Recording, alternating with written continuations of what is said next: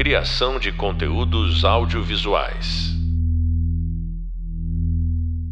É uma alegria estar aqui com vocês, agora por meio da minha voz, é, já que vocês têm vários meios né, de acesso a essa disciplina, e com o título de Por que a semiótica ajuda na compreensão dos processos comunicacionais, essa minha fala, neste momento, é, tem por objetivo expandir e detalhar a primeira parte do conteúdo do vídeo sobre a relevância da semiótica na cultura digital. É, e hoje, agora, nós estamos falando, continuando essa ideia, porque a semiótica ajuda na compreensão dos processos comunicacionais. Que é isso que nos interessa. Como comunicamos? É, o vídeo e o podcast, e inclusive um texto de leitura, foram preparados e eles estão interligados Portanto, eles formam uma rede para que a transmissão do conteúdo desta disciplina chegue a vocês de diferentes maneiras. Então, agora nós vamos falar sobre a semiótica, que é uma ciência de todos os tipos de linguagem. Todos. Não apenas língua, mas imaginem todos os processos de comunicação é, tecnológicos ou não tecnológicos, a fala, escrita, o teatro, o circo e assim por diante. Então, ela é importante por ser uma ciência das linguagens para a gente compreender melhor o emaranhado de linguagem que nós estamos vivendo agora. Então, venham me acompanhar nesta minha fala para que eu possa responder para vocês porque que você pode cair. Eu parto, costumo partir daquilo que eu chamo de axioma de Humberto Eco, de que não há cultura nem comunicação, tanto quanto não há comunicação sem linguagens. Eu repito muito isso para entender a imensa complexidade da cultura digital no estágio em que elas estão. Então, nós vamos iniciar essa jornada com um breve panorama da semiótica, buscando tornar clara por que ela se tornou tão relevante.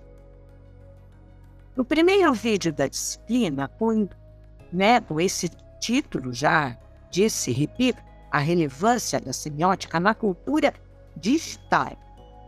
Eu mencionei o quanto é importante saber diferenciar o modo como cada tipo de linguagem significa um mundo para nós. A teoria semiótica ela apresenta uma classificação dos signos que nos leva a compreender melhor as múltiplas formas de linguagem com as quais estamos convivendo. Eu não vou transformar essa fala é, numa teoria da semiótica. Eu indiquei uma bibliografia para vocês, onde vocês podem se aprofundar um pouquinho tomar conhecimento desses tipos de signos. O que importa agora eu colocar em relieve é que nós estamos rodeados de linguagens, de todos os lados, ininterruptamente. Elas vêm de todos os meios de comunicação que os circundam e vão se acumulando desde as culturas orais, da conversação, é face to face, face a face, até o ponto em que nós nos encontramos nesta profusão de plataformas, aplicativos e esta proliferação de telas. Eu creio que a semiótica é capaz de nos orientar em tudo isso. Por isso que o tema não é, da, dessa disciplina começa com a semiótica. Então, vamos pensar um pouquinho. O mundo está ficando cada vez mais povoado de linguagens que a gente chama também de signos. Não são só os, os astrológicos, eles também são signos. Quando a gente fala signo, a pessoa sempre pensa, está falando de astrologia. Mas, na semiótica, as linguagens recebem um nome técnico, que esse nome é signos. Sinais, símbolos. Então, todas as linguagens, cada qual delas, com a materialidade e suporte é próprio dela. Então, se a gente fala de um string, a materialidade é o filme e o streaming é o dispositivo pelo qual nós podemos receber aquela mensagem. Então, é preciso colocar é, isto na nossa mente. Há sempre uma materialidade do próprio signo, e além do signo ou linguagem, a gente tem a materialidade do dispositivo. Por exemplo, palavras nos jornais, nas revistas e livros, imagens nas fotografias, cinema e vídeos, sons, músicas, canções no rádio e nos antigos CDs. De repente, tudo isso foi digitalizado, adquirindo um passaporte que dá acesso às máquinas. Então, isso dentro do computador e fora dele, as linguagens crescem e se multiplicam na medida mesma em que são ininterruptamente inventados os meios que produzem, reproduzem, armazenam e difundem todas essas linguagens.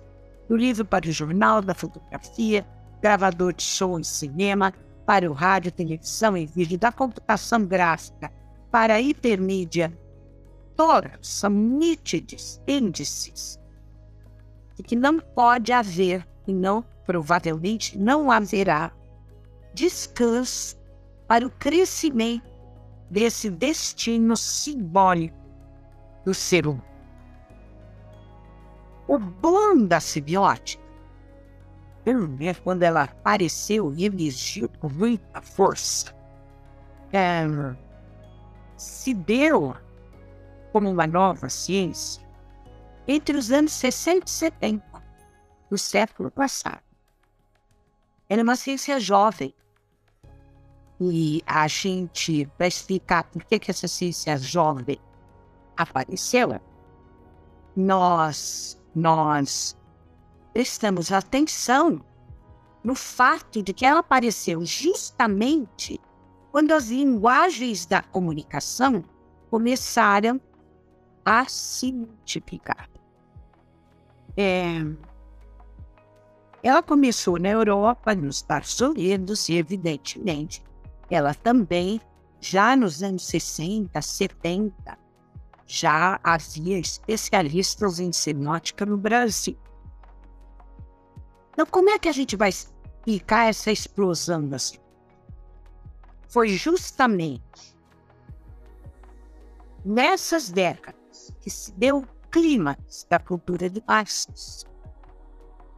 Ou seja, quando a gente fala de mídias, de performance, nós temos que aprender a discriminar de que mídia nós estamos de cultura, de que cultura nós estamos a cultura de massas, ela é proposta. Ela continua existindo. Pelo jornal, cinema, publicidade. Então, ele é amadurecida pelo rádio e TV, com a cultura da difusão de informações e de entretenimento. Por isso que ela atinge seu ápice quando a televisão apareceu e começou a penetrar nas vidas das pessoas. Então, é, então na, nessa miríade de transformações né, que trouxeram a semiótica, uma ênfase coloca-se em sim da soberania da cultura livre. Olha que interessante. Nesse curso que vocês estão tendo, nós estamos distribuindo a cultura livresca por outras formas de acesso à informação. Podcast, por exemplo, a gente está vendo agora. Então, é, a, a cultura do livro foi muito importante, continua importante. Mas nós, desde a Revolução Industrial, é, século XIX, o surgimento da fotografia, o surgimento do cinema e depois do rádio, da TV, a cultura do livro, ela se tornou uma entre outras. Não estou tirando a importância dela. Então, vamos tirar uma lição disso, uma lição semiótica. Desde a Revolução Industrial, os novos aparelhos que ela trouxe para produção, reprodução e difusão de tipos de signos diversificados, o universo da cultura e da vida cotidiana deixou de ser exclusivamente verbal. Muita imagem, é tanto, tanto é que as pessoas dizem o século XX foi o século da imagem. Mas não, ele foi o século do audiovisual que não é só imagem, da proliferação de sons que hoje nós recebemos pelo Spotify. Então, é, as linguagens todas se multiplicam. A semiótica é relevante. Esse é o tema não é, que eu escolhi para esse primeiro podcast, porque é importante que a gente aprenda a perceber a diferença da maneira como cada linguagem chega a nós, que capacidade e que habilidade nós temos para compreender cada uma dessas linguagens e perceber que, por exemplo, uma linguagem significa de uma maneira diferente da outra. Builder significa diferente de um podcast. Aqui você só tem um meio de comunicação que é a minha fala gravada. E ela é gravada e recebida por vocês, provavelmente, nesses novos meios que nós temos agora, tanto no computador quanto no celular então, desde os anos 90, o computador foi cada vez mais transformando-se em uma mídia de todas as produtoras de signos.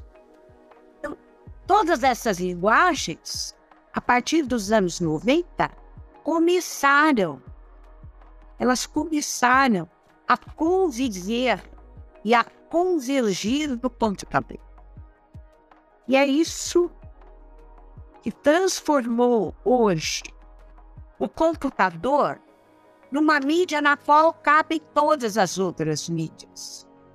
Não é por acaso que a gente carrega o celular no bolso, na mão, na bolsa, porque no celular nós temos todas as linguagens juntas. Então, o que, que o mundo está exigindo de nós agora? é, está demandando uma atenção competente aos modos como se são capazes de produzir sentido. Como se dão as passagens entre signos e quais são os processos multideterminados que entram em ação quando os signos, quando os signos passam de uns para os outros. Que, e quando eles entram em ação e o modo como eles são interpretados. Então é a semiótica que propõe realizar essas tarefas. Eu indiquei no vídeo número da revista, é, eu indiquei da revista que foi lançada em 2020, Cult, onde vocês têm uma boa introdução para perceber qual é esse universo da semiótica. O ser humano, ele é um ser semiótico por natureza. Nós estamos preparados, equipados. Basta a gente ver uma criança de um ano e meio, dois anos, manipulando o celular e entendendo o que ela está fazendo. Então, nós, ser humano, é semiótico por natureza. Mas a gente interpreta as linguagens de maneira intuitiva. Quer dizer que quando a gente estuda a semiótica, e eu indiquei no livro, vocês começarem a navegar neste campo, que é o livrinho que é semiótica, que eu publiquei há muitos anos, é, quando a gente começa a penetrar dentro da nossa ciência e dos conceitos, a gente se torna mais competente para desenvolver, inclusive, uma capacidade crítica em relação às linguagens. Então, aprender a ler signos significa aprender a ler um pois eles, as linguagens, os signos, não apenas correm todo pelas nossas mentes, quanto também convivemos com signos externos, cada instante distintos. A gente podia até prestar atenção para o fato de que nós convivemos hoje mais com signos do que com seres canais. Então, é, a semiótica, portanto, é relevante porque as linguagens evoluem e multiplicam-se ao longo do tempo. E o momento atual nos fornece evidências de que as linguagens não apenas se multiplicam, mas também se misturam. Isso que eu chamei, quer dizer, o mundo hoje é uma enovelagem de linguagens. Então, no Hub Leitura, eu indiquei o livro, além desse que é a semiótica, e outros de leitura. Ah, eu indiquei para vocês um livro que se chama Semiótica Aplicada, pode ajudar a perceber como a semiótica pode ser aplicada a fenômenos de comunicação, desde o design de uma rotulagem de produto no mercado até as imagens de sensoriamento remoto que nos dão notícias, por exemplo, das queimadas da Amazônia. Como que a gente toma conhecimento de que a Amazônia está sendo queimada?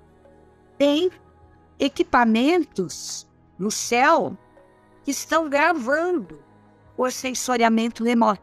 Isso é uma questão semiótica.